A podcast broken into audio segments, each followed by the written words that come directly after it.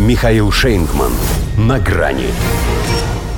Полное оно. Байден встретил расстрел в Нэшвилле шуткой про айскрим. Здравствуйте. На грани. Меня зовут Джо Байден, я муж Джилл Байден, и я съел мороженое с шоколадной крошкой. Я пришел, потому что слышал, что будет мороженое с шоколадной крошкой. Кстати, у меня полный холодильник на верхнем этаже. Думаете, шучу? Это не так. Реприза зашла. Зал в лёжку. Вот умеет чертяка поднять настроение. Что особенно важно перед тем, как приспустить флаги. Как он для пущего веселья не приспустил штаны? Вот смеху-то было бы. А что еще нужно выжившему из ума позеру? Сам-то считает, поди, что смех – главный герой его выступлений. Ни одно из них без хохота не обходится. Хотя сейчас все-таки предполагалось исключение – поскольку даже стены далекой от Белого дома школы в Нэшвилле еще хранили звуки выстрелов. С другой стороны, ну школа, ну шесть убитых, включая трех девятилетних детей. Эко невидаль.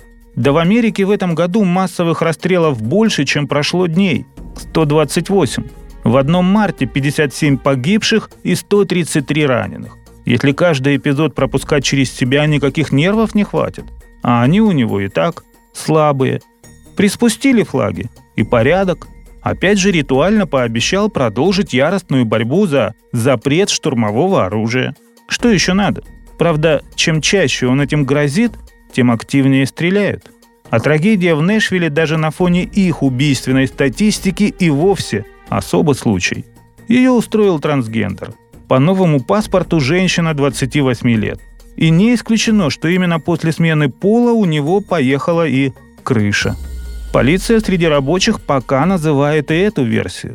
Но вряд ли она станет основной, поскольку ну совсем не вписывается в повестку. Там же рекомендуют решительно рубить концы в отношениях с естеством и уверенно шагать в радужное будущее так, чтобы ничего не путалось под ногами. По нынешним временам это же просто праздник какой-то – исправить ошибку природы. Скорее всего скажут, что Одри оставалась непонятой, таила обиды, и вот результат унижений. Подождите, из нее еще сделают жертву агрессивного консерватизма, чуждого новым веяниям и стремлениям молодежи. Уже обратили внимание на то, что ликвидировали это существо два белых полицейских. Сейчас их хвалят.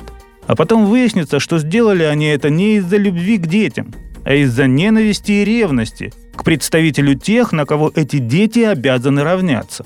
Это же круто. Сменить пол, взять штурмовую винтовку и пойти туда, где тебя когда-то обзывали девчонкой. Наверняка же детская психотравма сломала жизнь этой субстанции.